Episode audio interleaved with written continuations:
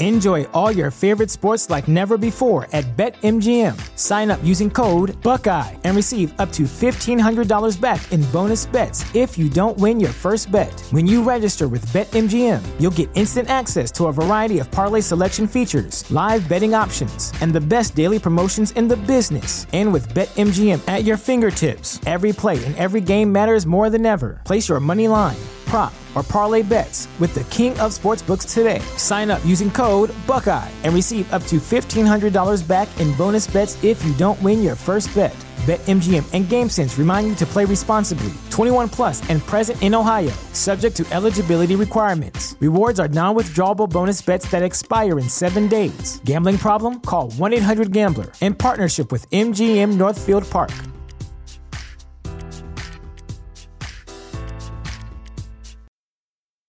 When it comes to weight loss, no two people are the same. That's why Noom builds personalized plans based on your unique psychology and biology. Take Brittany. After years of unsustainable diets, Noom helped her lose 20 pounds and keep it off. I was definitely in a yo yo cycle for years of just losing weight, gaining weight, and it was exhausting. And Stephanie. She's a former D1 athlete who knew she couldn't outtrain her diet, and she lost 38 pounds. My relationship to food before Noom was never consistent. And Evan, he can't stand salads, but he still lost 50 pounds with Noom. I never really was a salad guy. That's just not who I am. Even through the pickiness, Noom taught me that building better habits builds a healthier lifestyle. I'm not doing this to get to a number, I'm doing this to feel better. Get your personalized plan today at Noom.com. Real Noom users compensated to provide their story. In four weeks, the typical Noom user can expect to lose one to two pounds per week. Individual results may vary. I, I would like to point out that I, in, in fact, am not a lizard person. What's this? That's a replica of the Temple of Herod, the one that Christ worshipped in. But today's temple is defiled by the worst sacrilege that could possibly befall Israel. Really? What happened? The computer, Kathy. The computer has been the most innovative and time-saving device known to man paid bills, made travel reservations, cooked meals.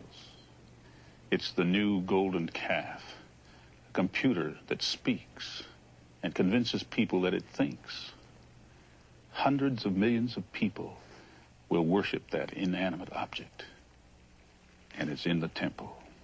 My friends and loyal subjects, for the last four years, we have worked together to overcome the greatest physical hardships the world has ever known. World war, drought, famine, pestilence, fire, earthquakes, and volcanoes of unprecedented violence. But we have prevailed thanks to our fantastic computer technology and the intervention of His Satanic Majesty. Where, dear friend, was the loving God of creation during our recent perils? Was he helping mankind, the children of his creation? No. On the contrary, it is he who has visited these disasters upon us. And to you, God, God of wrath and destruction to mankind, I say, do your worst. But we will prevail.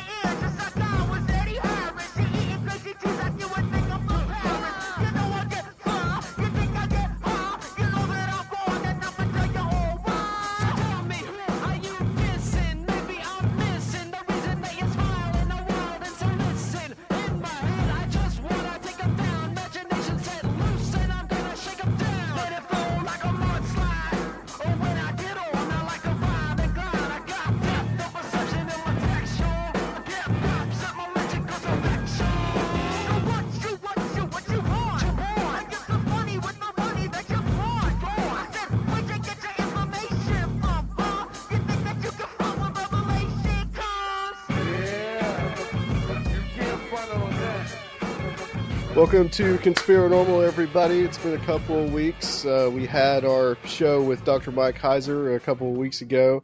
Got a, quite a few downloads on that. But uh, to go ahead and uh, we're going to go ahead and bring on the guest because I am running solo today. There's no Luke and no Rob, and you just get me today. But you guys do get both Gonz Shimura and Basil from Canary Cry Radio.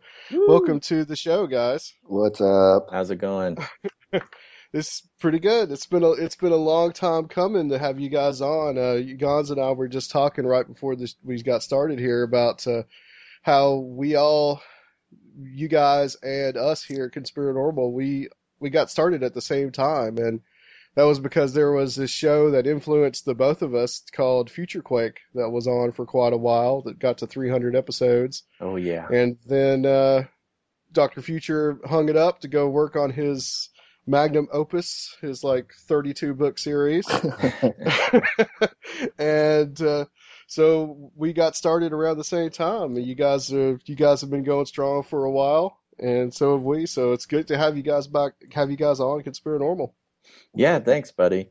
Yeah, I mean it's it's weird. It's it's been what three years now, three and a half uh, since I think both of us must have started the podcast. Um, yeah. So you know, it's just been trucking along. Yeah. It's been it's yeah, it was about uh, March of 2012 that I recorded my first one, which was literally the same month that uh, Doctor Future hung it up back then, and you guys I think started about the same time. Yep, I think so March, re- real March interesting. 12th or March 13th or something is our uh, yeah when we posted our first episode. So yeah, it's right around that same time frame. And uh, I was telling you earlier, I think Doctor Future had more than a few babies. Or, yeah, not he, not, he really not Doctor Future, but Future Quake had some babies. and you know, Future Quake and Tom Bionic and Tom Bionic. And, and, you know, I, I feel like um, if I'm not mistaken, some of those episodes are combined for the week, right? Because they used to be on every day for a half hour or something. So yeah, he he did it for a while where he was on his radio station actually here in Nashville, and he would split it up into four four or five parts to go throughout the entire week, Monday through Friday. And eventually, though, that radio station got bought out, and he tried to reach out to them, but nobody ever returned his phone calls. They were just playing gospel music just 24 7. So he just did it like a, I think for the last, I want to say a year and a half or so, maybe even two years, he did it just as kind of a straight podcast. Right. So, so, so why don't you want anybody to know what you look like, Basil? Um, you know, it's an interesting, it's interesting that you asked that because I've never been asked that on a podcast or anything like I've that. I've just noticed through the various pictures of you guys at conventions and such that you're always wearing like a, a sheet over your face or some kind of some kind of mask or yeah, something see, like that. You since you asked, you get the scoop. Um, it's really funny. It really like some people are like enraged by it on the internet. Like uh-huh. when we posted we posted a, a video when we hit three thousand likes on Facebook, and people were just like, "Stop covering your face." Just show me. I can't take it. and um, you know, it just kind of started out with uh, just general anonymity because we were talking a lot about, you know, it was during the Occupy movement um, right. at the beginning of our uh, run, I guess.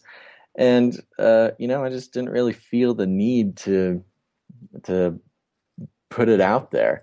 Um, now it's kind of a combination between you know, I've been doing it for so long. There's no reason to switch it up now.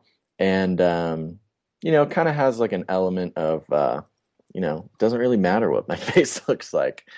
You know, it's kind of like a mysterious, a mysterious, the, the, mysterious stranger in the room. It's kind of like, kind of like Slender Man. You know? I guess it's kind of just more about the the message or whatever, or right, right, except for less uh, homicidal. Um, but yeah, you know, uh, people make kind of a big deal about it. I I've just kind of kept it going.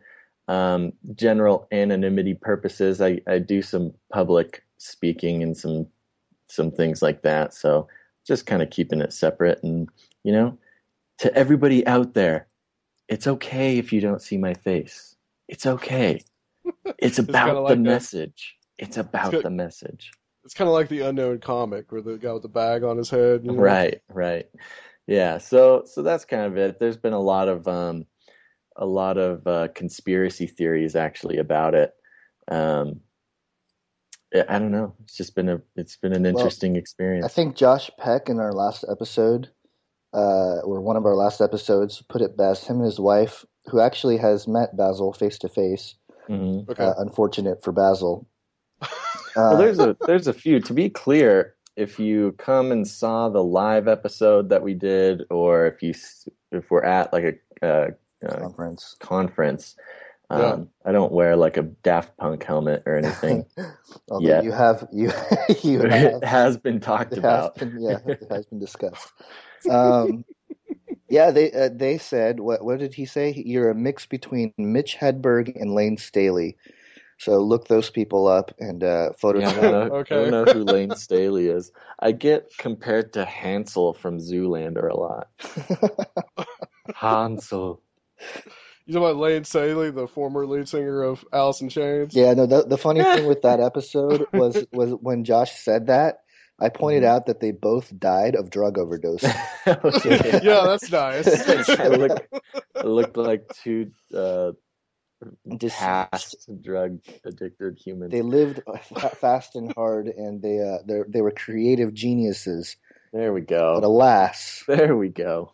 Yeah. Anyway, well, guys, let's talk a little bit about the let's talk about a little bit about the show before we kind of get into the meat of the uh, interview. I want to talk about you know the the name Canary Cry. I've always thought that was a very interesting name. It's like a name that I wouldn't think of in like a thousand years, but there there is kind of a message behind that name. What is the what's kind of the origin of that?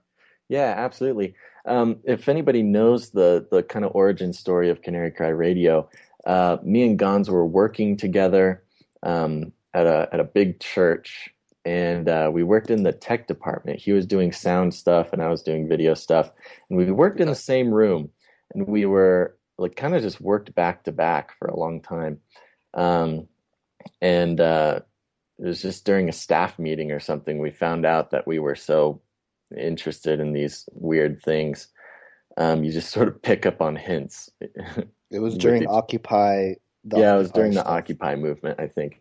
But um, so we started the podcast and canary cry radio uh, alludes to the old canary in the coal mine um, thing where you know if uh, if you have a canary in a cage and you keep them down with you in the coal mine, uh, that canary, when it starts uh, causing trouble and being loud or dies, then you know something's wrong and you gotta get right. out of there. The toxic gases. Right. So it's kind of just, um, you know, started out as a way to, uh, you know, kind of warn people about what was going on. There's a lot of um, government stuff. The um, NDAA was kind of a big thing when we first started out. Uh, yeah. Just all that sort of stuff that was um, threatening, I think, normal people. And it was happening so slowly and so secretly that nobody really knew about it. Nobody knew to be um, concerned with it. And the idea was that, you know, hey, we got to let people know. Right. It, yeah, you guys are very good about informing people about certain trends and some one of the things we're going to talk about today, which is like which is like transhumanism, mm-hmm. which is extremely interesting stuff. And and and Gonz, you're the I guess the producer, director, actor, voice talent of uh, two two videos that are on the on YouTube. And uh, if you watch these, they're about I'd say like the combined total of about five and a half hours long, uh, which is the Age of Deceit, Fallen Angels, and the New World Order, and Age of Deceit Two which is Alchemy and the Rise of the Beast Image. Yep. And I have watched these videos and they are very good. And uh, some, uh, you've got a couple of guests that I've had on the show that are actually in it. Uh, Rob Skiba has been on this show, and also Chris White. He's been on this show several times.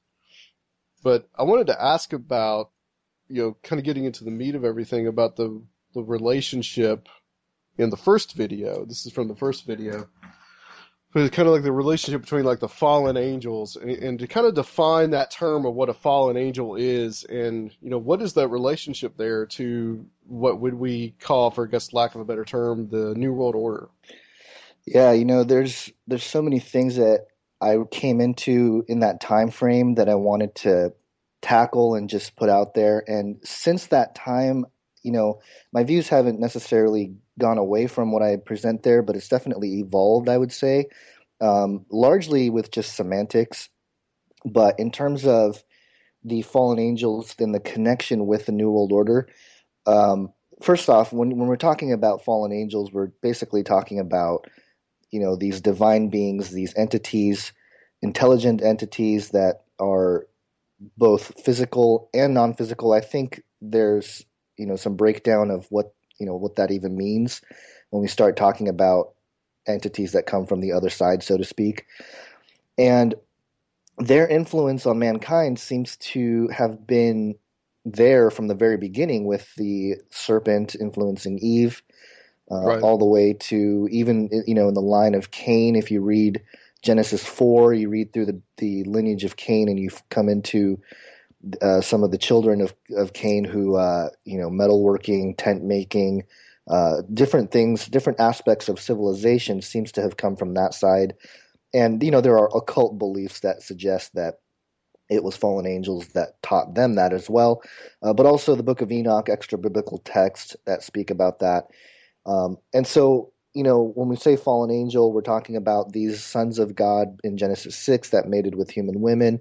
Um, and you know, and you guys, you just had Doctor uh, Mike Heiser on, and he he yes. he's a little bit more nitty gritty, and he'll get into why. Oh, yeah. yeah, he'll get into why fallen angel is not the proper you know sort of label for it, and um, so that's why I've kind of been like, okay, let's call fallen angels the pop, the like the popular label for it, and the more you know, I guess more specific would be like divine beings that sinned or something, you know, like to be more like academically sound or whatever. But basically, look, like the divine council stuff. Yeah, he, yeah, he, he talks, talks about, about, yeah he talks yep. about the divine council, and and so that's you know these entities these these i mean they are kind of like angels if you want to call it that you just have to define what that means yeah the common sure. misconception is that any divine being is an angel um, when when in fact angel the word angel itself is a very specific um, has a very specific definition Sure. Yeah. I, I think the same thing goes into it, and we're going to kind of touch on this, but the same thing goes in this idea of, of angels and aliens. You know, what we're it's just a it's just a matter of terminology. What we would say would be an, an angel two thousand years ago now may be referred to as an alien. Yeah, and there's a lot of um, there's a lot of different theories on that as well. Um, just you can go into it and, podcast about aliens for hours and hours and hours. Um, but yeah, the, that's a good example of one uh, way those can be mixed up. I mean, now there's people who uh, are theorizing that aliens are not necessarily even divine in their physical nature, you know, but they're they're created in labs and inhabited by uh, yeah. sort of spiritual being and things like that. Right. Okay. Sorry, I had to. I Come on, distracted Don. for a moment. Get I know. your head in the game, bro. I know. I know. Um, this is your jam. I know. Uh, the connections with the the New World Order, though, is really fascinating because you start talking about just channeled channeled entities. You know, mainly I focused on Alice Bailey, who actually wrote something called "The Steps Towards a New World Order," uh, in, in, a chapter from a book that she, you know, basically says was channeled from these spiritual entities. And you know, there's others out there, Helena Blavatsky, and um, and, and different things. So, you know, there's uh, when you start looking into that, it's very fascinating because the things that they talk about are very much in line with what Satan has been trying to tell mankind to do and the various aspects and components of trying to create, you know, a one world system and basically build the platform for the antichrist. And that's what really struck me was like, you know, uh, for example, Alice Bailey talks about the reappearance of the Christ. And Right. and you know, she's not talking about Jesus Christ. And if you read through that, it's like, oh, she's talking about the Antichrist. And if you have even a you know a light understanding of the Antichrist and who he's supposed to be, then you read Alice Bailey's work and you find out, yeah, that's talking about an entity or or you know a, a person that's going to definitely defy what Jesus Christ is about and bring about a system and an order that is akin to what we all understand as the New World Order and all this stuff. And really, you know, the, the biggest thing for me was not just this idea of, uh, you know, the New World Order, but also the fact that the Bible actually does speak on such uh, topics was really big for me because I was looking into some of that beforehand without understanding that there is a biblical angle. And in fact, it was sort of my investigation and lack of information out there from Christians that startled me. You know, it was kind of like the first couple years I was saved, I was like, all right, you know, this and that, you know, cool, I'm saved. I went through all the intellectual barriers of God's existence and then, you know, the resurrection and the academic stuff, blah, blah, blah. And then I got into like, well, what about aliens? you know, and, Yeah. it's, it's because I had that interest growing up in a culture that I did. You know, I watched um, a lot of movies about aliens with uh, uh, Fire in the Sky with Travis Walton and his story. And, you know, Right. so it's definitely on my mind. I mean, we were bombarded with it growing up. So I had questions about it, but I wasn't finding any true answers. I was, you know, I was discovering that a lot of people talking about those issues and the New World Order and speaking truths about those topics were New Agers. Now, You had your David Icke, you had your David Wilcock, Jordan Maxwell, and they were speaking. you guys being in California, you guys being in California, you guys are like surrounded by that stuff too. Yeah, if you Much go, more so than than I am here in Tennessee. yeah, if, right. if you go to yeah, the there's a beach, really big uh, new age movement. Yeah, Um, I- every time I go to the beach, I get a I get a flyer on my car. And, and I, I should save those because some, you know a lot of them are very interesting. You know, it's like oh, Yeah. uh, you know, uh, the the Kundalini alien savior is coming, and you can speak to them if you uh, you know if you come to my building and give us a hundred dollars. You know that kind of Yeah. Yeah, and it, and it certainly isn't uh, across you know the entire state because there are some more you know level-headed parts of the state, but definitely Sure. where we uh, were and are, um, you know, it, it's it's penetrated the culture so much. I don't know something about Southern California. Uh, people are, you know, they're really hungry for some sort of spiritual existence, and it's just been sort of this breeding ground for this new age um, mentality to just work its way into everyday um, right. thought process for just normal people. Like they don't even have to be, you know, new age wackos to to sort of um, inherently lock onto some of these ideas. Uh, you know, your average Joe might not believe in the Kundalini Christ and uh, you know things like that, but definitely energy and crystals and such and such and ley lines and things like that. And you know, uh, with everything else, there's there could be a little a, a hint of truth in many of those things, um, but whatever they are, they've definitely been uh, per- twisted or perverted or something, and just uh, you know, just kind of a part of everyday life for even people who consider themselves non-spiritual down there. you know, Gonz, you were talking about um, aliens, and it, it, it's interesting how I myself really came to be a Christian because you know I I grew up uh, in a household where my dad was my dad was an atheist, my mom my mom was a Christian, kind of went around to a lot of different denominations, but I really like when in the like mid to late '90s got really into the whole alien thing. You know, I was really into the whole ancient aliens thing myself and I believed a lot of that stuff. And it eventually came to where in the early 2000s, where you know I started thinking about God, and there were some people around, and my wife, you know, I was getting married to my wife who was a believer, and and all this kind of things, and I. I eventually thought to myself, well, you know, if I could believe all this other stuff, why can't I believe a guy would, you know, raise from the dead after being, you know, being dead for three days? You know, Yeah. what's so hard to believe there if I can believe all this other crap? You know what I mean? Yeah. Yeah, no, it's interesting. And I think that's something that a lot of people struggle with, you know, um, especially for some reason in America.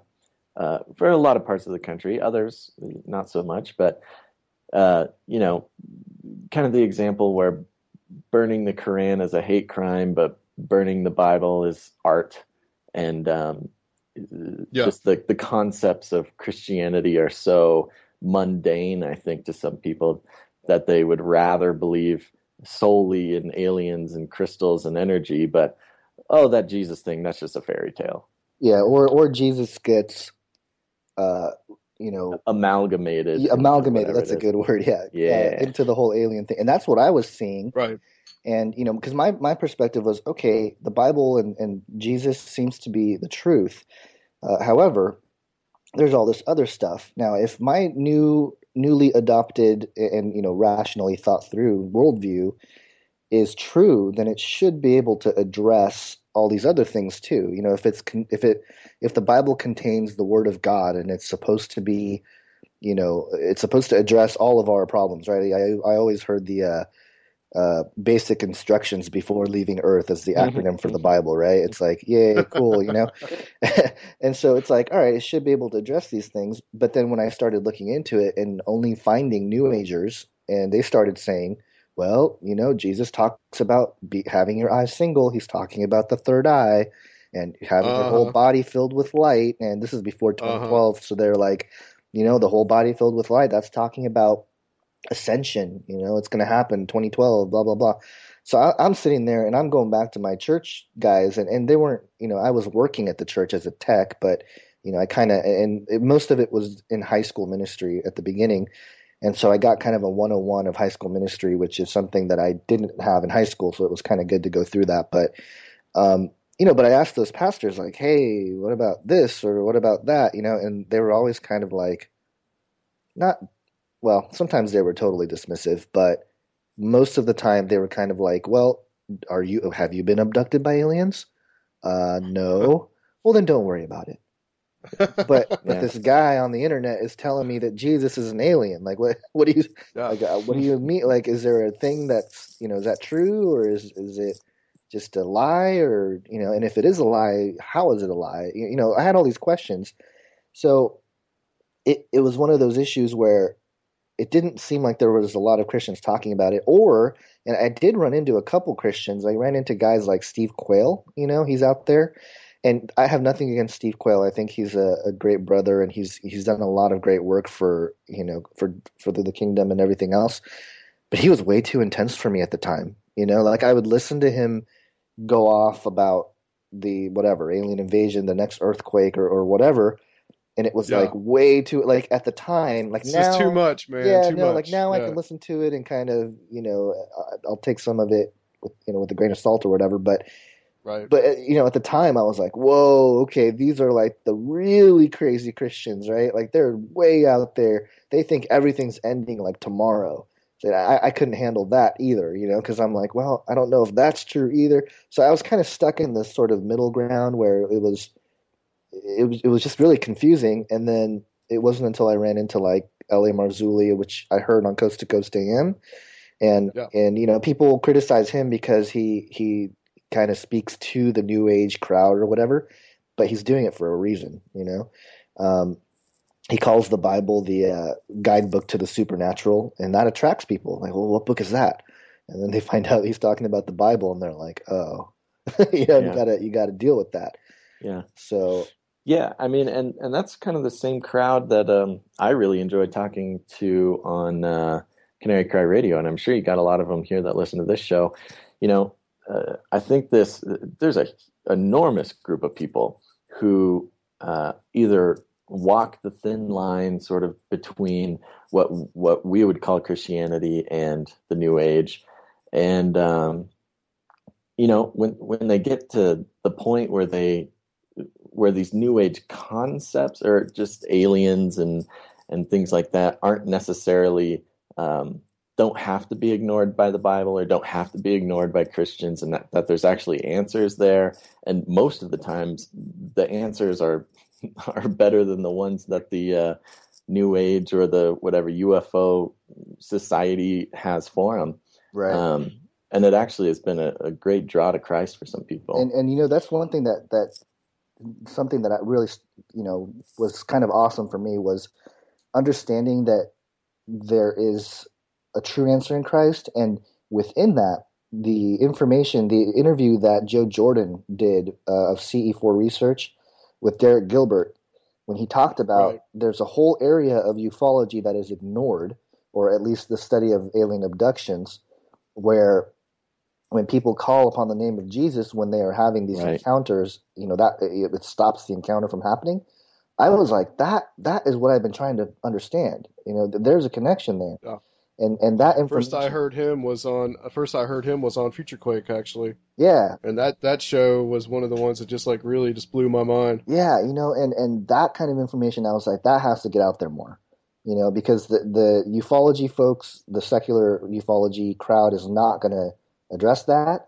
Um, Joe Jordan has gone on record and said that you know he's spoken to these people, and they all say, you know, yeah, we know about it, but we don't know what to do with it.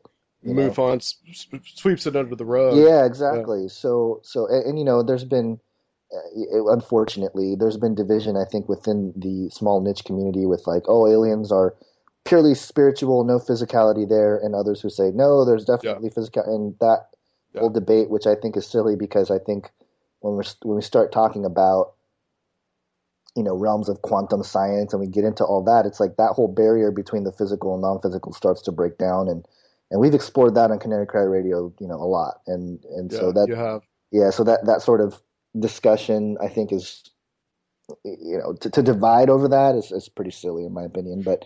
Yeah, I'm definitely I'm definitely on the spiritual side, but I also you know I also want everybody to to to get along, and you know for me, like I said, you know I became a Christian, and but even after I became a Christian, I was still very much like you know I had this this discussion with my wife and we were talking about whether there were people on other planets and I said well I think there might be some here. Now I was still very much accepting of the extraterrestrial hypothesis that there could have been people from other planets visiting this planet.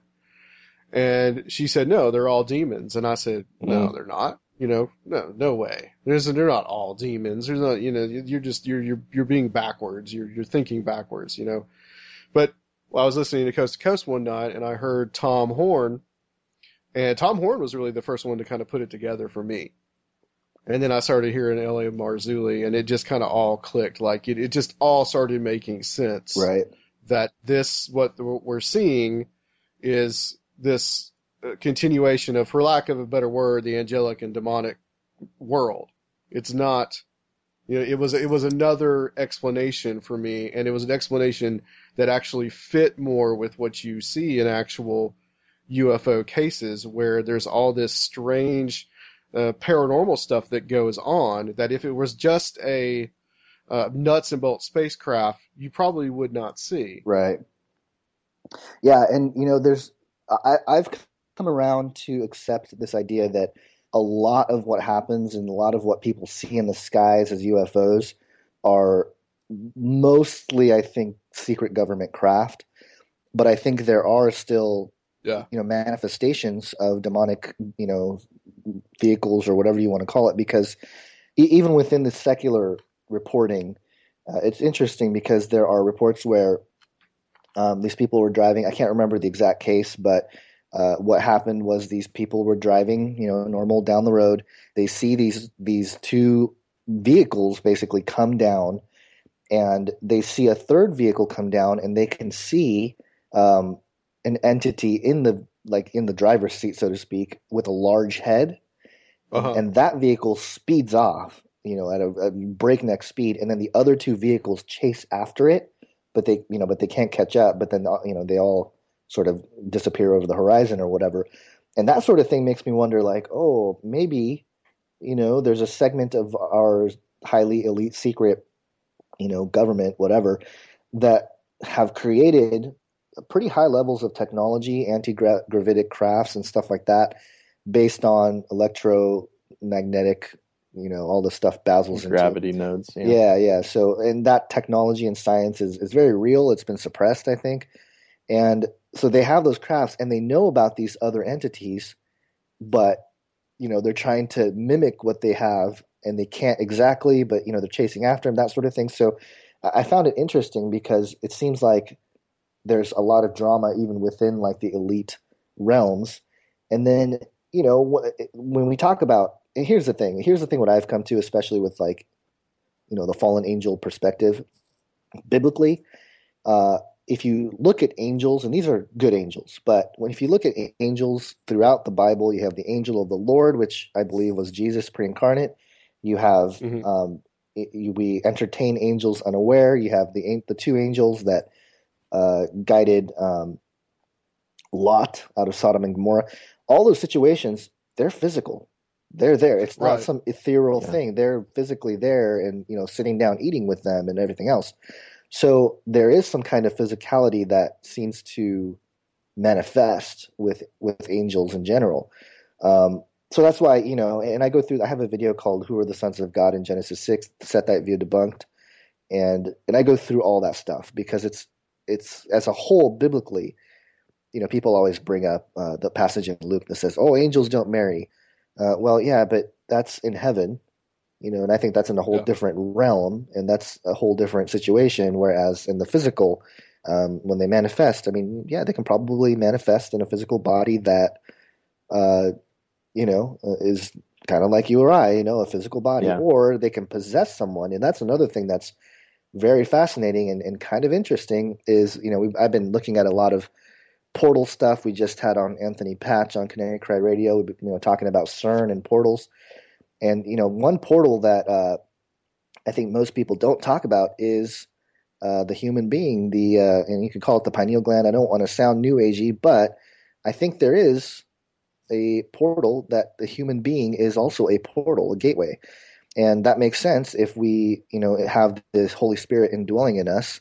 Um, it's something from the other side. It's a supernatural thing, and so if the Holy Spirit can dwell in us, uh, then other spirits can probably dwell in us it's too. You know, something so, else can as well. Yeah, yeah. yeah. And and that's that's one thing in in my own you know, doing conspiranormal was a way to also explore paranormal things as well because I, I haven't just you know studied the UFO stuff. Some of the stuff that I've looked at has been, and I've had these people, a lot of people on the show, has been these violent hauntings and possessions, and I think that that is also really what you're looking at there is is just the same phenomenon as UFOs. And one person that I talked to on this show, he had a, a, a history of, of violent hauntings. He actually said that he had an attachment. Well, he also had a UFO experience. Yeah. But he put that in its own little category. And then it's think, well, you know, this is just another phenomenon. I, this is not any way connected. And actually on my, on the show, I told him, you know, I, I think it is connected. I think both are really just manifestations of the same thing. Another guy that I've had on uh, had also a violent haunting in his home when he was a child. He later on in life could say that he could, uh, before he found Christ, actually, he could conjure up bring people out, conjure up UFOs, and show them to people. And he also had alien abduction experiences. Yeah. Yeah, you know it's interesting. This is this has been something that I've been really passionate about as well because um, when I was younger, I would have experiences that uh, you know some would categorize as hauntings, and and I've had a not so much lately, but in my younger years, had a lot of experience, like a, a lot of experience with um, sleep paralysis, which I think yeah. has a has a similar um, sort of genesis. And we talk with, uh, you know, when, when we do live events or we're at conferences or something, I mean, the majority of what I'm talking about with people just one on one, and um, we've also done some panels in the past, is um, this experience based, uh, um, just the experiences with some sort of other beings. And I talked a lot with Dan Duval and um, who who ministers a lot to people who have these sort of experiences. And um, yeah, I mean, this is a very real thing, and a lot of people, I think, a, a good percentage of people have had some sort of experience. Um, have never felt comfortable talking about it either with its with their uh, you know pastor at church or with their friends or something, and you'd be surprised how easy it is to just put it out of your mind. I mean, I had ex- crazy experiences for a long time in my life. And, you know, it's amazing how we as human beings can just sort of like, uh, uh, just put it out of our mind and not really have it affect our worldview. But when you're able to right. open up about it and talk about it and and um, you know find somebody else who's had the same experience, those it, it, just becomes very real, and you have to make some very serious decisions about uh, how you look at the world. And I think that that's that the uh, you know God and, and Jesus and the Holy Spirit have really been using um, these experiences that may even be negative. I mean, I had a lot of negative experiences, but what it did was show me that there is something fishy going on and it needs answers. And so that's been a actually a really personal passion of mine is to talk to people about stuff like that and and and just as we mentioned before, isn't it funny how you can call out the name of Jesus and it fixes the whole thing as it's happening in real time? you know yeah, and a lot of people i mean you learn that when i was younger you, you get pastors and, and my grandma and my mom they were all you know they would say you know if if something ever happens just call out the name of jesus which sounds like some sort of like hocus pocus thing but it's really yeah. it's really not it has very physical uh, consequences for invoking such a powerful name so if there's anybody out there know that sleep paralysis is such a common thing now too. Yeah, yeah, and it's it's getting more and more common. Um, you know, that paired with it, it's now becoming less taboo to talk about, but um, you know, right. I I wouldn't be surprised if a, a, majority of people who listen to your show and our show and uh, are sort of inherently interested in these sorts of things have had a lot of experiences with that. We had Chris White, we've had Tom Bionic talk about it. We've also had Chris White come on and talk about it as mm-hmm. well. Yeah. So we've actually we've talked about sleep paralysis quite a lot. Yeah. I, I want to get back to um, talking about kind of like the the Theosophical Society, the ancient mystery schools, mm-hmm. kind of like the view on Christ, and and also this idea of well, you know, Francis Bacon, the idea of the new Atlantis that the elite has, right, and what all that what all that kind of entails. Yeah, it's it's really interesting. That kind of stuff really startled me. Um, and right. the rabbit hole goes really deep. I mean, you can you can there, there is so much occult literature out there, and now it's accessible, you know, with the internet and everything else. I mean, I, sometimes I think I I go read too much of that stuff, and I got to kind of like you know yeah go baptize myself. You know, it's like oh my goodness, right? Um, but but yeah, the the the ideologies that surround what influenced the new Atlantis concept and even, you know, all sorts of ideas all the way up to the, you know, more recent ones like um, zeitgeist moving forward with the whole, you know, city, technological city with no oversight, that kind of no money, that kind of thing. A lot of those utopian sort of visions come from the same place and it all seems to be related to restoring what we lost in the fall Mm-hmm. And uh, you know, there's variations within that, but uh, it all seems to stem back to that idea. And and also, it's never it's never like Jesus Christ that restores. It's always like we got to do something. You know, it's either yeah. either rituals, we got to invoke the gods, we got to uh, we got to evolve. I mean, there's and that's the thing. It's so varied that how how are we supposed to know? In in reality, it's so simple. You know, the whole faith in Christ thing is pretty straightforward, and and even biblically speaking, He's the one that restores things. We don't restore it with our own hands. Um, so there's a really simple contrast there. Yet, if you look into the occult, it is just I mean, you know, we can spend a whole show talking about the different things they believe, and and that's something that tied throughout the whole, you know, with Age of Deceit one and two.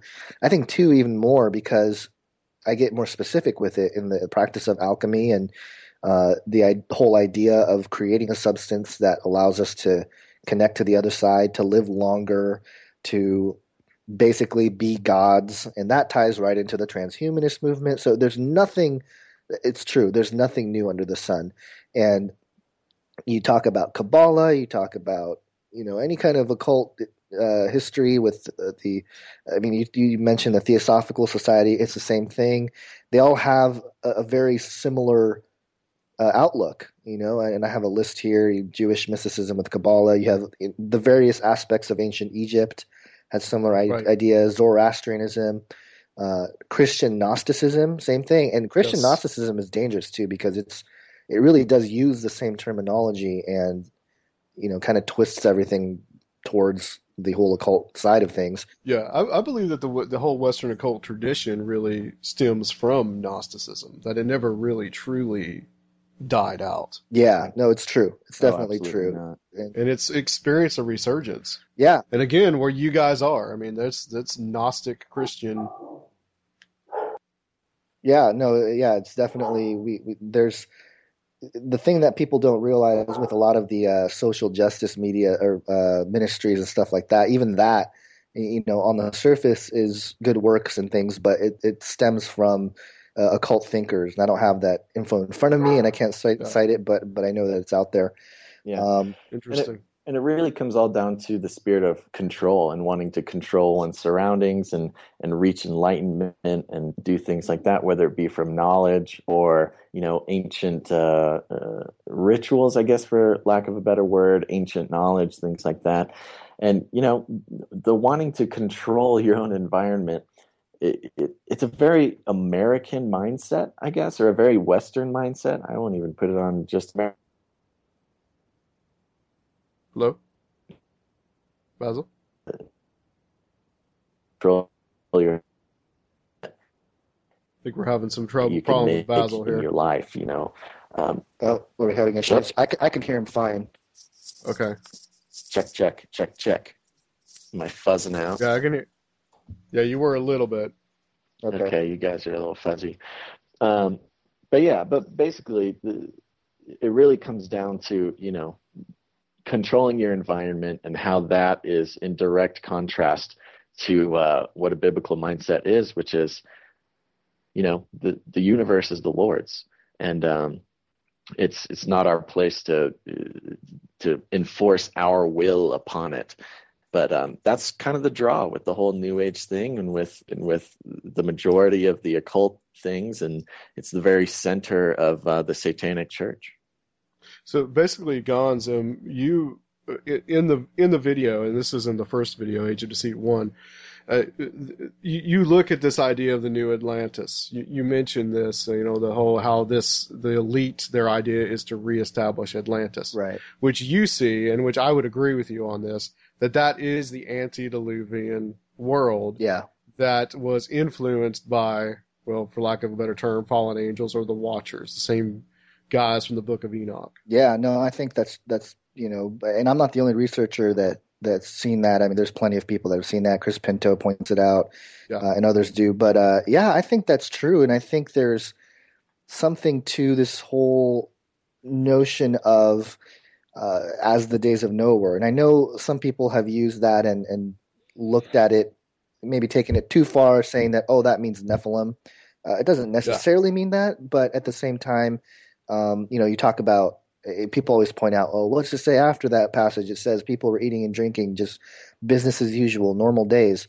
And my whole argument is, well, what was normal at that? What was considered normal at that time? You know, and it was probably right. pretty bizarre. So, um, so yeah, I, I, definitely think, and when you start reading that Francis Bacon, you know, the New Atlantis book, it gets into a lot of interesting stuff about, you know, he basically explains like concert venues with loudspeakers. And he doesn't call them hmm. speakers; he calls them like sound projection. You know, I, I don't remember the exact phrasing, but but there's stuff in there that's like, whoa, wait a minute, that's like exactly our 20th century society that you know yeah. what it came into, and that's pretty creepy. You know, yeah, right, vehicles. Right. I think he talked about flying cars. We don't have flying cars, but we do have airplanes. So you know, there's yeah. there's di- different things like that, and it's like, whoa, that's really bizarre. And you know, the thing that I think um, we have to deal with as well is throughout history there is this uh, there's a, a I guess a, a, a, marking on the church, and this is largely the Catholic Church. So I'm, I'm not going to lump you know Christian Protestant Christians in with them, but the Catholic Church, which was the majority representation of Christianity, uh, has burned down, you know, has burned occult libraries and stuff like that. So, you know, for people that are in looking for the truth today, they'll automatically assume that oh, the Catholic Church burned down the Gnostics. They tried to keep the Gnostic, you know, Gnostic knowledge out. therefore it must be the truth. You know.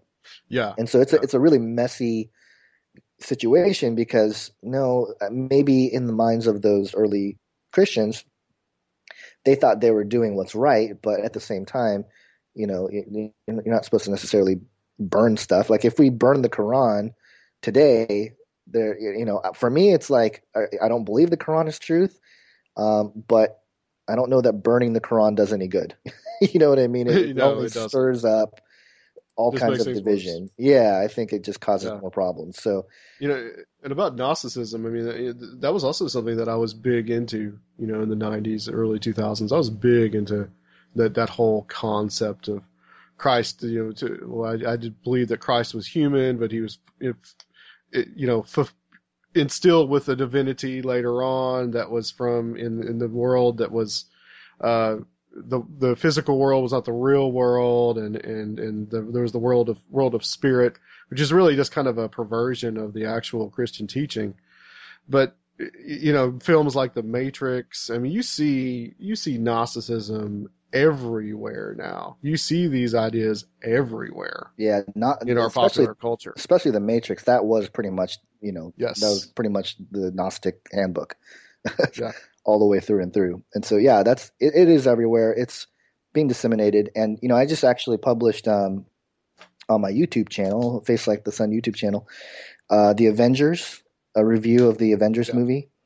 And um, what disturbed me was somebody had messaged me with a link to uh, a, a article. I believe it was Washington Post that basically said, you know, uh, Christians are flocking to Avengers at a record-breaking pace, and you know, and, and they the analysis of why that was happening was because uh, Christians need hope, and they wanted to see hope in something, and and I'm like, what? I'm like, wait a minute, like, isn't Christ our hope? Like, why are Christians Yeah. like leaning on the Avengers to find hope? There's something Yeah. wrong there, you know. Well, So- it's kind of like those feel good books that come out too, you know, about the all the, the kids that die and go to heaven, and and, and it, it, you know, you go see like a movie like what was it, uh, Heaven is for Real, right? And I saw that movie. I mean, it was a decent movie, but I'm just the whole time, and I read the book too, and the whole time I'm just sitting there thinking to myself, you know, as a Christian, I really don't need this. yeah. All I need is faith. I don't need to know some kid went to heaven and some girl supposedly drew a picture of Jesus. Right, and You there know? was there was the It- other there was the other story, and there's a couple of them out there with uh, where the boy said that it wasn't true. Right, he kind of recanted on the whole yeah, story. yeah, yeah. That that was the kids, and the kid's name was Malarkey, which I thought was Malarkey. Yeah, the, uh, yeah. He came out later on and said, "No, I was. It wasn't true." And he actually, I mean, he did a good thing. He actually said it wasn't real. I was making it up. I was a child, and and you need to pull the book off the shelves. And the, they did pull the book off the shelves. But Gonz, let's talk about transhumanism.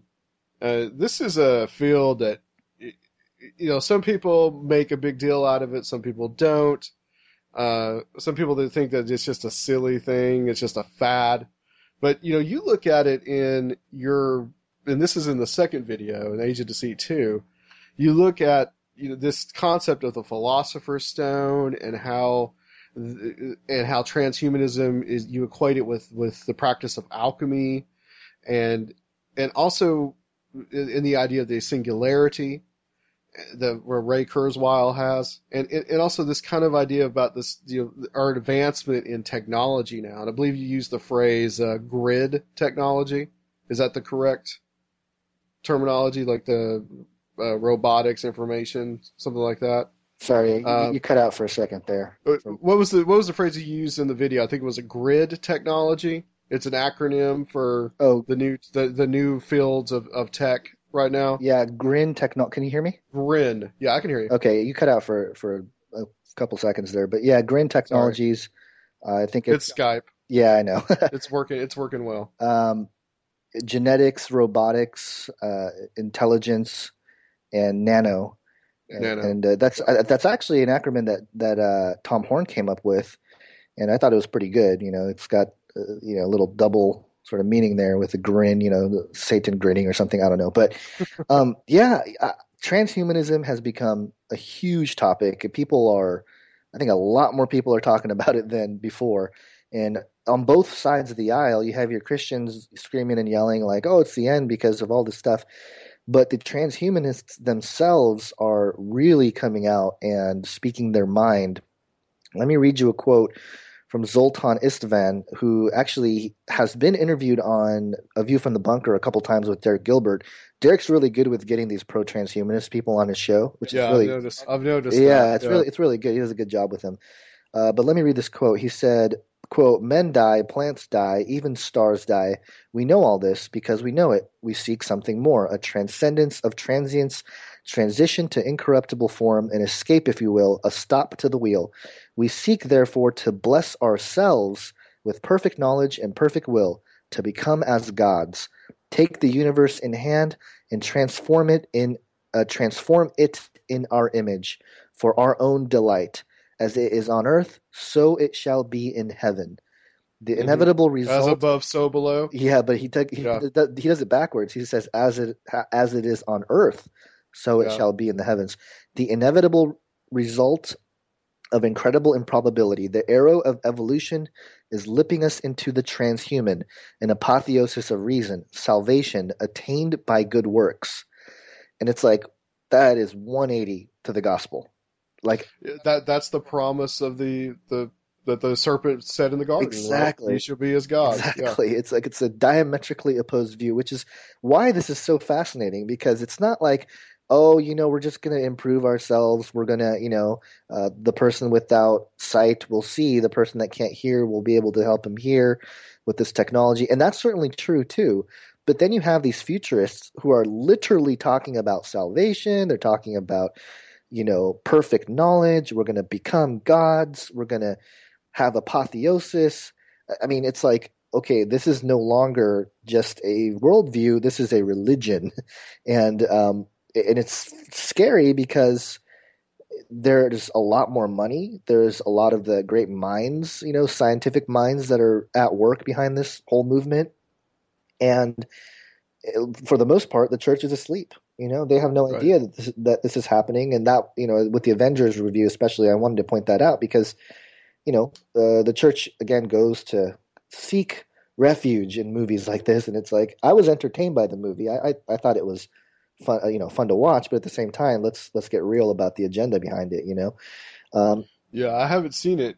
I haven't seen it, but I but I I know all these movies have a very trans. All these Marvel movies, DC stuff that's come out, all these movies have a very transhumanist aspect to them. Yeah, well, I don't want to spoil it for you, but I will give you a couple lines from the film that were really that really jumped out at me, and I think a lot of people in our little niche. Spoiler alert! Yeah, spoiler alert. and nothing, nothing too crazy, but uh, there's a moment when Ultron is uh, is going after this substance called vibranium, which is um, you know if you know Marvel, adamantium, you know is kind of like that indestructible metal that Yeah. uh, Captain America's shield is made out of and stuff like that.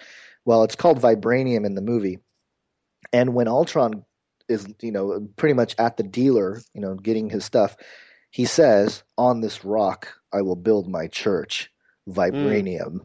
And you're like, Interesting. come on, that's like, Yeah. like really like you're gonna. And then there's another scene where uh, they're talking about, oh, what's gonna happen? You know, um, uh, I, I don't remember the exact dialogue, but basically they were trying to figure out what would happen if we don't uh, do what. And Ultron basically wants to destroy the Earth, not because he's evil. Well, he is evil, but not because he wants to like ruin everybody. He believes that the only way that we will all be saved is the destruction of the Avengers and the destruction of humanity. So he's kind of like Yeah. he's kind of schizo in that way. But then you know they ask him like, oh, well, what's going to happen? You know, what happens if we don't we don't accept your thing? And he goes, ask Noah. And so little things like that that like okay, the the biblical researcher, the people that are in our niche, we totally get it. We totally understand why Ultron would say that, why it would be in the movie like this. Um, and then the other big one is the you know the the character of Vision calling himself I am. So it's like, all right, we get it. Yeah. You, you're you're speaking to The- the, the- church, and the church is going, oh yay, biblical references. Uh, no, don't Yeah, don't th- rejoice is- over that. Yeah, this is the concept of the demiurge. In other words, that Yahweh was not the true creator God, that he was an imposter. Right. This idea, and that and that Lucifer in the garden is actually the good guy, right? The one who freed humanity from the garden yep. prison that Yahweh put together, and yeah, it's the same thing. So you know, and we we we have to, and people read uh, into like First Corinthians fifteen talks about our new bodies, and they'll even read that and say, oh, it's actually telling us that we have to build those new bodies, and uh, yeah. and that's not really correct either, but they'll read whatever they want to into it, and uh, it, it, the whole transhumanist thing has various tentacles. You have, um, and one topic that I've touched on in a couple videos, but you know, is not really spoken about out there too much, is gender. Um, the the whole Gnostic perspective of this idea of oh, God made uh, man and woman in His image. You know, uh, what's the verbiage? Uh, uh, male and female. He created he them. Yeah. Well, they'll take that and say, "Oh, see, when God created humanity, He created them as a uh, a unisexual being, a male and female." And transhumanism, when you start looking into what they want to do, they're talking about the end of gender. They're going, "Well, no, right. we will no longer have gender." That's a big issue. And then you have, I mean, it gets you know crazy. But there's the movie Ex Machina coming out. It's kind of weird, lustful thing with robots, and uh, I mean, there you you there's a 2009 article that talks about what these uh, you know transhumanists see as the future of sex in the singularity, and they think it's you know like connecting with robots and stuff like USB ports, and I mean, it's like, what are you guys talking about? You guys, it are, gets crazy. It, yeah, it gets crazy, nuts. and and then you have these people that are like all on board with every little gadget and stuff like that. And you're like, yeah. and look, I like technology. Okay, I, really do. I, I enjoy. No, me too. I think it's really cool. It's a great tool. Um, but when you start plugging it into your head or other places in your body, uh, I think we got to draw the line. And Basil would agree with me there because we had a whole diagram with that. I think so. You know, Ray Kurzweil. Uh, I watched a documentary about him, and Kurzweil actually at the end of the this documentary uh, of course, Kurzweil is an atheist, and he's he's asked, you know, do is, is, there a God? And he actually looks at the camera and says, "Not yet." Right. Yeah. What a statement. Yeah, I know, and that's what they believe. They be- and that's why it is a religion. It's no yeah. longer just, and that's where people need to realize, you know. And look, the the the apologetics ministries out there do a great job. You know, the Christian apologetics ministries, like you know, you got uh, Greg Koukl and William Lane Craig, and I mean they have argued for the existence of God in an academic setting in a marvelous way. However, the progressive thinkers in atheism are beyond just oh God doesn't exist. They're at the point where they're saying we are going to create God or gods, and we are going to become them. And and right. that's you're crossing a you know there's no apologetic against that well, I mean, there is if you if you're familiar with uh, the proper biblical teachings, but these big ministries are still arguing for the existence of God when you know the, the progressive movement is saying, "Hey, we're gonna be gods. Just just hold on to your yeah. seats because uh, the way things are progressing, the amount of money that's being poured into it, it's it's going to happen sooner than later." And um, you know, and, and that's why all the conditioning. You got Call of Duty three, uh, Black Ops three, um, huh. You have all these TV shows that are pushing trans. I mean, it's everywhere. It's to get right. people familiar with that uh, that whole notion, and so when it starts happening, it's like, oh yeah, I saw this on uh, you know Disney XD. Uh, it's normal, you know, to shoot laser beams out of your eyes or whatever. So, we, we, were talking about you were talking about plugging into USB ports and plugging it into our brains. You know, it, how does this technology, and you go through this also in the second video, you go through, you know, like this one lady's demonstrating this tattoo on her arm that has all her information. Yeah. Or no, it was something like you you could be injected with this um, with with some kind of chip or something that you can yeah, like pill, pay for anything with. Yeah, it's a pill, a pill. you can swallow. Yeah. yeah, that that monitors your body and um, yeah, and there's a whole movement there too. It's called like self hacking or biohacking. Uh-huh. Mm-hmm. And uh, you know, it's it's to it's sold as a um, kind of a you know self improvement, uh, you know, trying to get the best out of your you know biology and whatnot. And and to a certain extent, you know, again at a certain level, it's like all right, yeah, you know, I can I can dig that. You know, I, I, want I want my brain to work better and stuff like that. But yeah, I want to be automatically updated on my iPhone if I start developing diabetes. Diabetes. Yeah, yeah. It's like yeah. so there's a lot of amazing stuff like that. But... Yeah, it's good, but I mean, what it's leading to yeah. is ultimately this. You know, like the uh, there's a Metallica song, "The light at the end of your tunnel is a freight train." You know, so it's like. Well, well, Gonz, I want to ask you about you know how that fits into the beast image or the beast system. You know, this idea of what is going to be, as what we believe is going to happen when in the in the time of Revelations, whenever that is. Um, but but also, you know, to make the to make the statement that oh I think I just lost my thought. I'm going a thousand miles an hour. okay. Well, let's talk about let's talk about that beast, that beast, you know, that beast system, that idea. Yeah, the image of the beast is. I mean, there's it's a very fascinating thing. Revelation 13 talks about it. It says that uh, the false prophet, the second beast, will uh, force the people to build an image to the first beast that had a head wound but lived, and um, and part of it that's interesting is that throughout the whole Bible, it talks about how images and idols don't speak. They're lame. They're you know you don't worship them because it's nothing. You know they don't speak. Yeah. They don't walk. They don't do anything. But but in Revelation 13, the image of the beast speaks. You know, and if you don't worship the image, you, it, ha, it can slay you. And you're going, okay, well, this is an, basically an inanimate object that will suddenly speak and have the ability to kill you if you don't worship it that's interesting. And that seems to tie into what we've been seeing with technology, with artificial intelligence, and all these things. Um, so early early on in the church, uh, Victorinus, one of the first people who did a commentary on the Book of Revelation, he said, "Oh, a, a fallen angel will inhabit a an image, a statue, and make it speak." And so that concept is fascinating because that you know is that what's really going to happen with uh, this image of the beast? With with true artificial intelligence and sentience is it actually going to be a fallen angel or even satan himself possessing the image? Possible. You know there's theories out there that suggest that. Um, but I, I, mean i don't even think it's really that important. I think the point here is that the uh, the whole system is being built around us right now.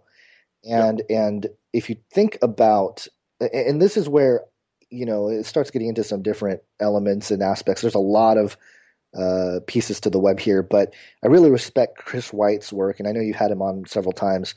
Um, yep. But the whole false Christ idea, you know, will he be? Will he present himself as the Jewish Messiah? And that whole concept, at first, I was like, "Whoa, man, this is totally not cool." It's whatever. But as I looked into it, it was pretty spot on. And then even as I was putting together this film, Age of Deceit 2, and looking at Israel, modern Israel, it is a technological, one of the top technological nations in the world. Uh, I mean, they say it's number two to the U.S., but in some respects, it's number one. Uh, with, pretty much the Silicon Valley of the Middle East. Yeah, which is really yeah. fascinating. Uh, they've uh, they've spent billions of dollars on on scientific research. Eric Schmidt of Google has said that Israel has the most high tech center in the world after the U.S.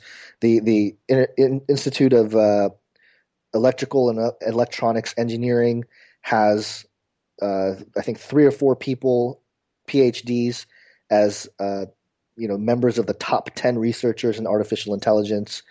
Um, and, and, here's what I found interesting: uh, Rabbi Chaim Richman of the Third Temple Institute is quoted saying, There's no reason why we shouldn't use technology, which is the modern miracle, alongside heavenly miracles as part of our vision of the temple.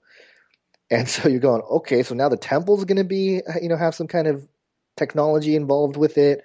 And, you know, I mean, at a base level, it's like, all right, it's going to have electricity and lights and stuff like that. But I think, you know, I think at a deeper level, it's something else.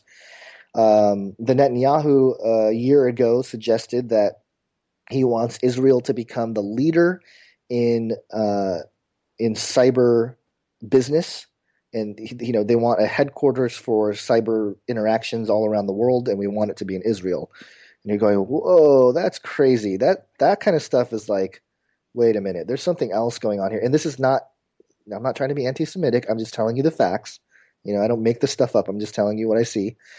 Um, and you talk about the abomination of desolation that's spoken about in you know Matthew 24, Daniel 11 to 45, 2 Thessalonians 2 4, all those places.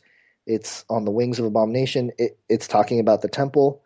Uh, you have the Antichrist himself. He's going to declare himself to be God in in the holy place. So, right. so it's like at a certain point, you know, Israel will be taken over by the beast, and it seems like if these technologies, if they're so technologically advanced and they're creating all these things, at what point where will you know it become literally the center hub? And um, you know, I'm just speculating on these various aspects, but at the same time, there seems to be a lot of correlation there. And uh, you know, you read stuff from Kevin Kelly, who started Wired magazine. He wrote a book called "What Technology Wants," and he talked about how the technium, which is what he calls is our child. Uh, he basically says that technology is a birth, you know, it's humanity's baby, and that it's aimed at God. And, yeah. and you're like, okay, that's interesting. Yeah, and, wow. Yeah, and then you have um, these are strong statements. Yeah, I know, very very yeah. bold. Uh, and then you have the global brain idea. Dick Pelletier, he's a computer scientist. Uh, he compares the Earth as g- growing a global brain he compares human beings as neurons in a brain and all the uh, blogs, the internet, ele- electromagnetic waves, and everything as neural pathways. And it's interesting that if you can, you know, if you keep that sort of interpretation or logic going, then what you come to is that any virus or anything that doesn't cooperate with the global brain will be eliminated. And what do you have the image of the beast doing? If you don't worship me, you will be slain. So I mean, there's like yeah. a parallel there, and going, oh wow, that's really interesting. Um, it, one interesting thing too, Gonz, is that you know I remember the statement I was going to make before my brain melted down. I mean, I need one of those upgrades, but you know, who decides who's going to get all this? Who decides who's going to get all these upgrades? Obviously, not everyone's going to do that. Not everybody's going to be able to do it. It's probably going to be something that people with money are going to be able to upgrade, and people that don't normal everyday schlubs, they're not going to get any of this. Right. So it's like you're dividing humanity into two camps, basically. Yeah, and that's scary. That's is. frightening. It is, and there's and there's different thoughts there too because I've heard everything from you know uh, when vaccine and there's this whole talk about vac- vaccinations and how they're trying to make it a mandatory thing, and you know who knows what can be put you know uh, injected into you if, if it becomes a mandatory issue. Uh, so could uh, certain aspects of what people believe to be the mark of the beast have anything related with vaccines? Maybe. Um, but yeah, for the most part, those who will have these advanced sort of capabilities and access to the technology will be the elite, the wealthy people.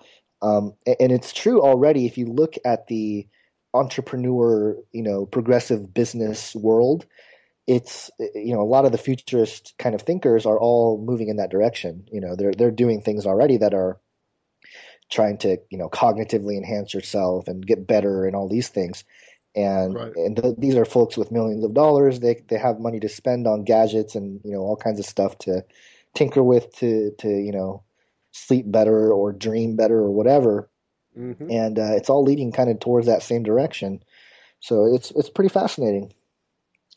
Uh, let's talk a little bit about this concept of the golem, or you would also say slash homunculus, and and how that connects to the transhumanist movement.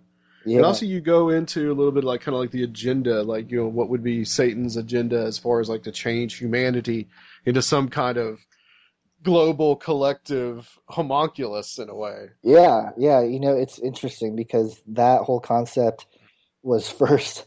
Uh, what, there's a, a, show, an anime called. Um, uh, Basil, help me out here. What's the show called? Not sure which one you're talking about. It's the anime with Ultra. Dragon Ball Z. Oh, well, yeah, that too. Oh, they're coming back with that. Did you know they're they're coming out with the. anyway, we just turned the show into an anime yeah, an anime, anime jam. You ever seen the footage of uh, Alex Jones going Super Saiyan on no, yeah, but no, it's hilarious. hilarious. I wish Luke was here. He loves Dragon Ball Z. That's like his favorite anime of all time. Yeah, they're coming. I'm sure he knows they came out with a movie and they're coming out with another. The yeah. original creator um, of uh, Dragon Ball coming back. Anyway, um, are you talking about um, Full Metal Alchemist? Full Metal Alchemist, yeah. Yeah, interesting. So, so that show, I was just I was watching anime and I was watching that show, and you know it's like pretty interesting stuff. And I look it up, all the names, all, like a lot mm-hmm. of the mm-hmm. characters' names and stuff like that, real people in history. and I'm going, whoa, yeah. that's crazy. Wow. Um, but anyway, this Not idea. Not to mention the, the, whole show involves alchemy. Yeah, well, yeah, yeah. Hello. Yeah. Um, the homunculus, which are characters in the show, if you look at the, if you study some of the writings of uh, Paracelsus and others, uh, they talk about creating the homunculus, and it's very akin to the Kabbalistic traditions of creating a golem. And what's interesting about the golem is that to create a golem, you first have to shape the body uh, out of inanimate objects, and then you have to use magical words or, or sacred names or sacred markings to animate the body. And in order to do that, you put it, uh, you place it either on the golem's forehead. Uh, some say mouth, but you know a lot of them have the forehead or the forearm, or, or all three actually. It's the mouth, forearm, or forehead. So that's interesting. You're like, oh, that's you know when you look at Revelation 13, you have a mark that goes on the head, you have a mark that goes on the right hand, and you have to worship. You have to speak. You know, you have to say that you worship the image of the beast. Those are the three same places: the mouth, the forearm, and the forehead. So I, I tied it to that, and I and I started speculating that maybe instead of us creating uh, a golem, what's really happening is the opposite. Satan is trying to create a golem or you know collective golem out of humanity, and we will become because the golem initially was made to help the you know the the the the legend goes that he was created to help the Jews you know out of persecution and stuff like that. But what if the, the, the opposite gets you know gets twisted around where humanity is created to help Satan, and ultimately we will abandon to do so. We will abandon the image of God that is in us for the image of the beast, and that's why there's no there's no repenting for people that take the mark. You know, there's nowhere it says like, well, they were forgiven. No, it's it's pretty much death for those that take it. So again, speculation, but I think there's something there where uh, these ancient ideas are being brought out again in a modern technological sort of package and uh, and even and again uh, spoiler alert in the avengers and it's fresh on my mind because i just made the video yesterday right uh, one of the characters and i won't spoil it all the way but one of the characters is animated because uh, an object that is embedded in the forehead Really? Yeah. So I mean, it, it's kind of like, all right, we, we, get it. Like, yeah. come on, like, yeah. there's not, it's not, it's not even like subtle anymore. You know, to people like us, it's like, dude, seriously, you know, I'm, I'm you know, I remember watching the movie and I watched it with a few uh, churchgoers, and they were eager to talk to me after the film because they wanted to know, oh, what'd you think? What'd you think with this and that? And and so Christians, you know, I think that's that's the important thing for us is to, you know, understand these things and, and try to help Christians understand a lot of it because otherwise you're just going to be, oh, it's hope. Hope right. The movie shows hope in humanity. Right. And it's like, oh, wait a minute, that's not what we're that's not what we're supposed to be preaching. So. And you know, there's people that are behind those writing those articles too. You know, it's probably not even I mean, is it even like a why? Why even focus just on Christians? Why why focus on like going to see the Avengers? All kinds of people are going to see the Avengers movie. Right. Yeah. Yep. Yep. Yeah. There's a whole thing with. uh It seems like, and I've been documenting this, um, and I don't have it in front of me, but I, I seem to not have anything in front of me today. But uh, but yeah, I, I've been documenting like trending articles or trending stories on Facebook and stuff like that. It's always kind of like an underhanded thing to Christians it's really kind of weird. It's it's growing. This whole you know, uh, making Christians look crazier than what people already think they are. It seems like they're coming after us more and more. So. Well, there are some, there are some, there is a lot of Christian nuttiness out of the, out there. You gotta kind of, yeah, and that's kind of the unfortunate thing is is yeah. uh, the whole fringe movement has grown, and it's cool, it's good, uh, but it also brings out the crazies, and you know, and and there's certain people that uh, I consider fellow brethren that uh, are a little bit too far, I think, on the ledge. uh, of of you know calling fear upon everything, and yeah. um, you know it's the end of the world tomorrow. Martial law's coming tomorrow, and and it's true. There are a lot of interesting signs happening recently with a lot of uh, you know Jade Helm and stuff like that that seem to be leading towards that kind of end. Um, but I don't know what's fruitful about just every day coming on air with you know, whatever platform you're given and just making people scared. Um, you know, the whole Jade Helm thing is, I think, has really been blown out of proportion. But you really, no one's really asking the question of just like, why do we need to have this military exercise anyway? Yeah, it's really bizarre. Obviously, they're getting ready. Obviously, they they see some kind of eventuality where uh, where it's necessary to train this way. Yeah, I have a, I have a buddy that's uh, in the military that um, it still works in the military, uh, and he's he said one of the first things he said was first off they've been doing this for a long time. There's nothing sort of inherently right. new with the whole concept of Jade Helm. The difference. I think this is Jade Helm 15. Jade Helm 15, yeah. So it's been going on a while. Yeah, and and but he's saying, but the scale at which they are doing it is is different. Um, so that's one thing, and then secondly, that uh, oh, I lost my train of thought. Seems to be oh, happening oh, okay. a lot today. The, the brain we need those upgrades, guys. Yeah, I know. We need. I mean, I need my USB upgrade brain chip. Uh, I think a big a big part of the Jade Helm, and that's really just it, it's really just an example for something that has been going on for a while. Um, you got to keep in mind that a lot of the hype, a lot of the um, blowing it out of proportion, a lot of all that, it, you know, it it's also a, it could be. I'm not saying I have a source for this, but it's very reminiscent of its own type of um, psyop campaign which is two strike fear. I mean, there's there's videos of um, you know, I just saw some video uh, of a town hall meeting in Texas where all these uh, you know, really, really passionate and uh, afraid um, Texans. I think many of them were holding Bibles and things. Right.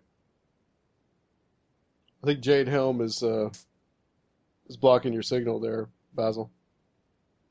Hey guys, we're just we're just hey. training. This is just what we do. Um, but they they just wouldn't let it you go. cut out you cut out for just a bit there, Basil. Okay, well, so so there's videos of of Texans at town hall meetings, and they're really just berating this colonel, I think he was, or something like that. Um, and and you can just tell they're really responding to just a lot of the fear and it doesn't make them look good you know? Anytime somebody is acting out of fear you're just do you're not doing anybody a favor. Um, and and you got to know that that fear that you're feeling is part of the the psyop the psychological operation of uh, of what's going on. If it is a big jade helms um, you know lockdown of Texas or the country or wherever you are, really, you know, a, a major part of that is you being afraid of it, uh, yeah, because right. that that's what gives them the power. Yeah, that's true. It's definitely true. The the psyop part of it is is actually where I was thinking about going when I was had a brain fart. Um, the other part of it too is um, the there there are some who have connected it, and this is like way down the rabbit trail but some have connected it to maybe, and they've done their own research, and I don't, I, I can't vet the research, but they suggest that there is a tie with some sort of extraterrestrial presence right. where there are aliens that are landing somewhere out in the desert somewhere Whoa. and they need to yeah this is the sigh uh, and they need to yeah yeah, and you got to keep in well, mind that the military has been using the term training operations to cover up for hundreds of you know secret things that go on. Yeah, I mean, just exactly. because the military says something's a training operation, so we need to have a large presence in an area, you know, that's just the official story. Right. Gonz, is that why they came out with the Roswell slides? The, you know, I very important. That, uh, picture of a mummy? I actually a mummified child. They made a huge deal about that, and the picture is really, really shady. I mean, it is nothing. Yeah. That that the amount of hype that was surrounding that event right. this week, and and what actually came out. uh, don't they don't jive. There's some other agenda there. You know, is it is it just to make money because they're selling that image for what 15 bucks or something like that? I it, it seems bizarre to me that they would release right. this image that was found in 1989. I mean, it's been what 20 something years. What took them so long to release it? And the image itself isn't really all that compelling. You know, it's like, all right, yeah, okay. There's yeah. some body. It's kind of blurry and uh, it looks like a mummified child. It does not look like an you know an alien, so to speak. You know, it's like uh, I don't know. Nick Redfern in the last couple of days has come out and said that he believes what it is is that it's a picture from a museum in New Mexico. Yeah, it was just like a it. museum of just like weird curiosities, and they did have mummies on display. Yeah, and the museum has been closed now for a while. Well, there I mean, go. the thing is sitting on uh, a, a, glass display table with a little, you know, piece of paper. Right, uh, exactly, like know. a label on it. It looks yeah. like yeah, it, it doesn't look there's it's not in a lab, it's not in anything. It's just it's sitting on a glass display shelf in what looks to be a museum. Yep. Well, guys, in the time that we have left, I want to I want to get your thoughts on something and this is a a show that you guys did and this uh, this show was uh, was amazing. Uh, this guest that you had on, Rebecca Roth. Oh yeah. And, you know, what's kind of your thoughts on some of the stuff that she was, uh, what she where she was going with that, on some of the involvement with Israel with 9/11? Hello, guys. Oh, sorry, you cut Skype, out there. Are you back? Skype problems. Yeah. Yeah. That that's that always happens when we start talking about truth or stuff. Right. Right. Just as soon as I mention it, yeah. Did, did, you hear? Did you guys hear what I said about the Rebecca Roth? The about what her ideas about Israel being involved in 9/11? Oh, right, right, right. Yeah. Um, I mean, specifically about the the Israel comments. Um, I mean, that's that's not necessarily a new idea. Um, right. When we're whenever you talk about a, a something being orchestrated by you know not just the American government, but obviously some sort of shadow shadow leadership or new world um, conspiracy or uh, whatever you want to call it. Um, it's it's not necessarily an American uh, deal. It's always you know something behind that which uh, involves m- many more countries. Um, yeah. You know, the th- many more it, intelligence it, agencies. Right, yeah. right, right. And there's a lot of independently operating um, agencies that we assume just take orders from the president or whatever uh, which isn't necessarily always the case. Um, it, very, in regards, very, very, well stated. Right. Thank you. In regards to her um, Israel comments, um, you know, yeah, it, they they. I think there's a there's an essence of truth there. I think uh, for the most part she was spot on. Uh, I don't think necessarily that there's some conspiracy uh, where Israel is necessarily acting alone or right, you know exactly. has any more part in it than anybody else. Uh, I agree. You know, I think it, talking about Israel is is always kind of a hot subject. Um, so uh, regarding those comments, I, I think she's right, but I don't think that's the whole story.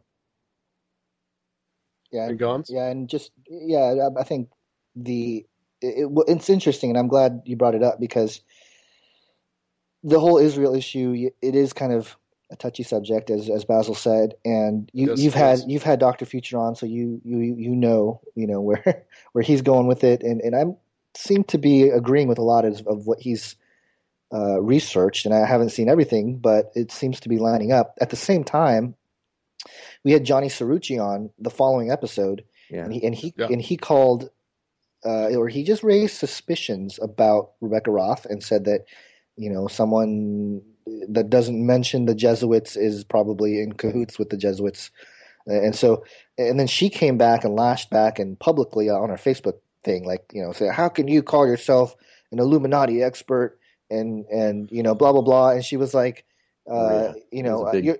that's why your books aren't selling. And I mean, it was like, whoa, whoa, whoa, yes, take it easy. It was first. a big, it was a big hoo ha went on. Huh? Yeah, yeah. It was the first uh, crossfire uh, that we ever had from guests that that originated from the show. I mean, we have a lot of guests. We have a lot of guests who disagree with each other, but Um, this one it was kind of a heated moment specifically because of the show.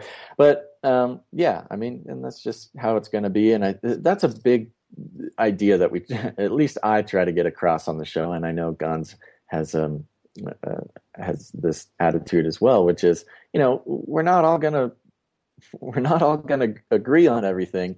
That doesn't necessarily mean that one of us has to be a, a CIA disinfo agent. Right. I mean, right. even Right. even me personally, uh, you know, have had my salvation questioned and my ties, you know, with the Illuminati, New World, Israeli secret movement have been, uh, you know, things like that have been uh, either emailed to us or, or found somewhere on the inter- internet. So it's just a really Yeah. interesting thing. It, and and it all goes yourself out there. yeah, and it really all just goes back to the whole fear thing. You know, when people are afraid of things, um, you know, they they want something to hold on to. They want an explanation, and uh, so mm, there you go. Stop Yeah, being it- afraid, everybody. It Chill actually out. to to dig a little deeper into uh, that specific issue with between Rebecca Roth and Johnny Cirucci. I actually think they're looking at the the same elephant and they're just tapping into different parts of it. You know, Yeah, like one's holding the tail, the other's holding the uh, leg or something, and you know it's the tail. The tail's the evil cabal, and the other one's going, no, it's the it's the leg, and it's like, well, you guys are looking at the same thing. You just have a different yeah, you know you you have different territories of it so it it was interesting to see uh you know the accusations fly back and forth and it wasn't really even that back and forth it was just more like uh you know oh, how dare you kind of thing and, and i don't know I, I i tend to that raised my suspicions about rebecca uh just Yeah. her reaction to it um but at the same time uh, i know she's fairly new to this space and you know uh, when when when you're in this space for over at least a year, maybe two years, you start getting used to like the like the oh you're a Right. reptilian kind of thing, you know. yeah. I'm, I'm sure. I'm sure you understand. I mean, I don't know what. Kind That's of why Basil hides his face. a reptilian. He's No, trying I'm to cover his you, man. eyes. there are people who are like, he's not showing his face because he is a reptilian and he doesn't want us to see his lizard eyes. Canary Cry Radio is a sham. You know, it's hilarious. Um, I, I would like to point out that I, in, in fact, am not a lizard person. Um, I just want to go on the record here on a third party media outlet. Um, but yeah, you. you You just gave me the cold opening to the show. Thank you. so, so Guys, yeah. it, it it has been fun. Uh, tell everybody real quick where you can where people can hear Canary Cry and uh, where uh, Gonza can see your videos and all that good stuff. Yeah. Well, first of all, Canary Cry Radio. Uh, for most people, they'll download it off of iTunes. You can just search Canary Cry Radio. We'll be there. Um, we also have canarycryradio.com that has all the episodes and the show notes and things like that. Uh, the show is also found on, uh, you know, all those other little podcast uh, apps like Stitcher and stuff like that. Just Google it. You'll get pages and pages and pages. Right. And Gonz, tell us how we can see your cool videos, bro. Um, you can go to uh, YouTube, just type in "face like the sun," all one word, uh, sun S U N, uh, and that comes from Matthew seventeen two. I'm not an occultist. People always, I see your logo. It's a demon face. Actually, and I had to actually make a video about my logo. Okay, so look for that too. Um, if you type in "Age of Deceit" on YouTube, you will find that, that as well. Uh, there are a couple videos out there that call me a liar and stuff like that, uh, but uh, you can go ahead and ignore that. Yeah, you'll see some fun, some fun response videos. Interesting, interesting stuff. No, you should be flattered, man, that people are trying to call you out. Nobody is trying to call me out. Nobody makes videos about me. All I get are uh, angry Facebook comments about not seeing my face. I want somebody to make a full expose about how I'm a 33 degree Mason, and There you go. you know, so there, There you you go. All right, bring it I'm on, will Say about me at some point. Uh, well, thank you guys for coming on. Stay on the line for me. I'm going to close out this section, and we will. I will be right back with a few show notes on Conspiranormal. Hey, welcome back to Conspiranormal. It's Adam out here all by my lonesome. Um, no Luke, no Rob today. Uh, Rob had to work and Luke is out going through yard sales and, and selling, selling junk. Uh, just a couple of things, quick announcements. Uh, first of all, thanks to the Canary Cry guys, Basil and Gonz, for coming on. It was real cool to uh, talk to those guys finally. Um, I've been a fan of their show for a while. Like I said, they got started uh, about three years ago, which is about the same time that Conspiranormal got started. Um, just a couple of show notes. Really not going to go into any depths or details. Um, you got the next three shows scheduled. Um, starting next week, uh, we're going to be recording this a week from today, which today is the 9th, uh, on May 17th, which is uh, an interview with Laird Scranton. And we're going to talk to Laird about some of his uh, ideas about a site called Göbekli Tepe, which is the site that's in central Turkey. And it's rather old. It's about 9,000 to 10,000 years old. It's something that's been discovered uh, just recently. I'm going to say in like the last 20 years or so. But we're going to talk to Laird about how the, the configuration of the site and some of the things that he sees at the site co- correspond with some of his other studies that he has done about the Dogon which is a tribe in, uh, I believe in Nigeria or Niger, somewhere in Western Central Africa. And the Dogon are very interesting because they were part of this idea of like the, the Sirius, uh, legend or that they have this, they were able to show like the, uh, the binary star system of Sirius before anyone else could. And nobody really knows where they got those ideas. Um, and he's also going to look at uh, how some there's similarities between the ancient Egyptian cosmology and which cosmology all it really means, as I've found out from reading this book, is that all it means is just this idea of uh, how things got started in a civilization, or the genesis of a of, of the world, basically. Um, also looking at kind of like the Buddhist and uh, Chinese traditions as well and how they fit in. Uh, bef- after that, we're going to have Dr. John Ward on, and we're going to talk about, uh, well, I don't really know exactly what we're going to talk about. I'd like to talk to him a little bit about Dr. John Dee, some of his experiences in Egypt and what he's working on there, but also really want to pick his brain about, as being someone that is, you know, in the Middle East or close to the Middle East, some of his perspectives on what's going on there right now. Uh, Dr. Ward, as I've listened to some of his programs on Intrepid Paradigm on Intrepid Paradigm and on the Situation Room, uh, seems to be pretty erudite in some of his assessments of a lot of what's going on out there in the Middle East. So I'm really excited to have him on. After that, not going to say who the guest is going to be, but I'm real excited to have someone on that is a pioneer in the parapsychology field. And I'll just leave it at that for right now. But thank you guys for listening. Uh, hope it was an enjoyable show. And also too, you know, guys, uh, please leave us some reviews on iTunes. So you, how you like, how much you really love the show and how, how good or how terrible we're doing. And also, you know, there's other places to listen. Uh, we're streaming on IPBN FM.com, Intrepid Paradigm Broadcasting Network. Uh, that is going to be, I believe, on Thursdays at uh, six o'clock Central. I believe. I tried to double check that. We're going to be streaming there. Uh, we're also podcast on their feed now, and also on the Fringe Radio Network. And also go to conspiranormal.podomatic.com if you want to download straight from us. Uh, hopefully, a couple weeks from, in about a week from now, we'll have Luke Rob back in the studio and have uh, Luke's merriment and mirth and Rob's expertise. So thank you for listening, guys, and we'll see you next time on Conspiranormal.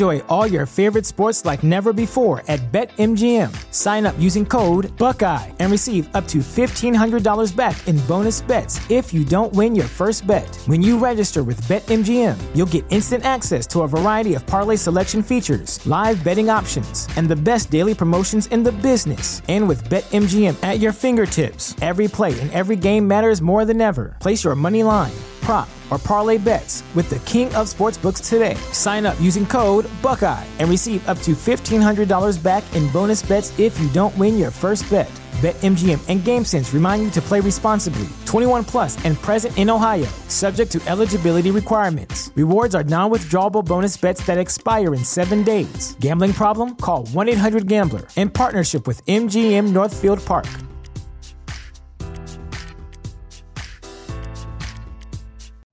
You know how to book flights and hotels. All you're missing is a tool to plan the travel experiences you'll have once you arrive. That's why you need Viator. Book guided tours, activities, excursions, and more in one place to make your trip truly unforgettable. Viator has over 300,000 travel experiences to choose from. Everything from simple tours to extreme adventures and all the niche, interesting stuff in between. So you can plan something that everyone you're traveling with will enjoy. Real traveler reviews give the inside scoop from people who've already been on the experiences you're considering. So you can plan with confidence. Free cancellation helps you plan for the unexpected. And 24 7 customer support means you can travel worry free. Download the Viator app now and use code Viator10 for 10% off your first booking in the app. Find travel experiences for you. Do more with Viator.